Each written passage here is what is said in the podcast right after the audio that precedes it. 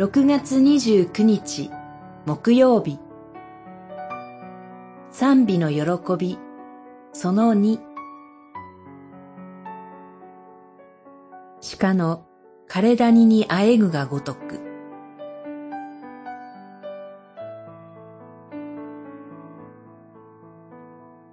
詩編42編。枯れた谷に鹿が水を求めるように、神よ、私の魂はあなたを求める。私は魂を注ぎ出し、思い起こす。喜び歌い、感謝を捧げる声の中を。42編、2節、5節。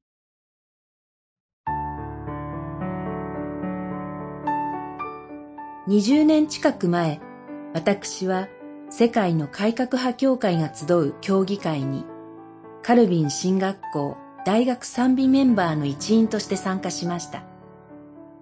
朝に夕に、協議会では礼拝が捧げられ、カルビン賛美チームが礼拝を導きました。ある礼拝で、ジュネーブ詩編歌42編を歌ったとき、ある説を私が日本語で読書しました。数名の日本人以外、皆日本語がわかりません。しかし、その礼拝の後、一人の南アフリカオランダ改革派協会の牧師が、こう語りかけました。あなたの言語はわからない。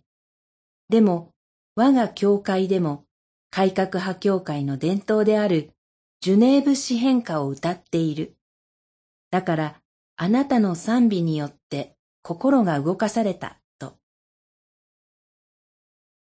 ジュネーブ詩変化は改革派協会と呼ばれる多くの教会で伝統的賛美として数百年にわたって歌われ続けています。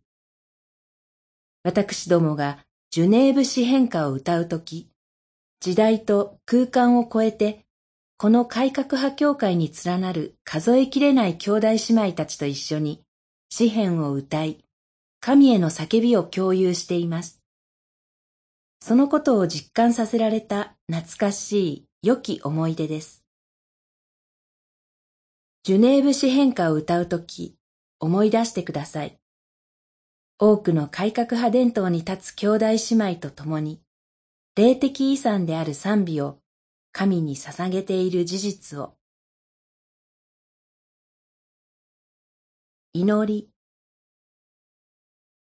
神様、時空を超えて多くの民と共に賛美を捧げている事実に思いを向けさせてください。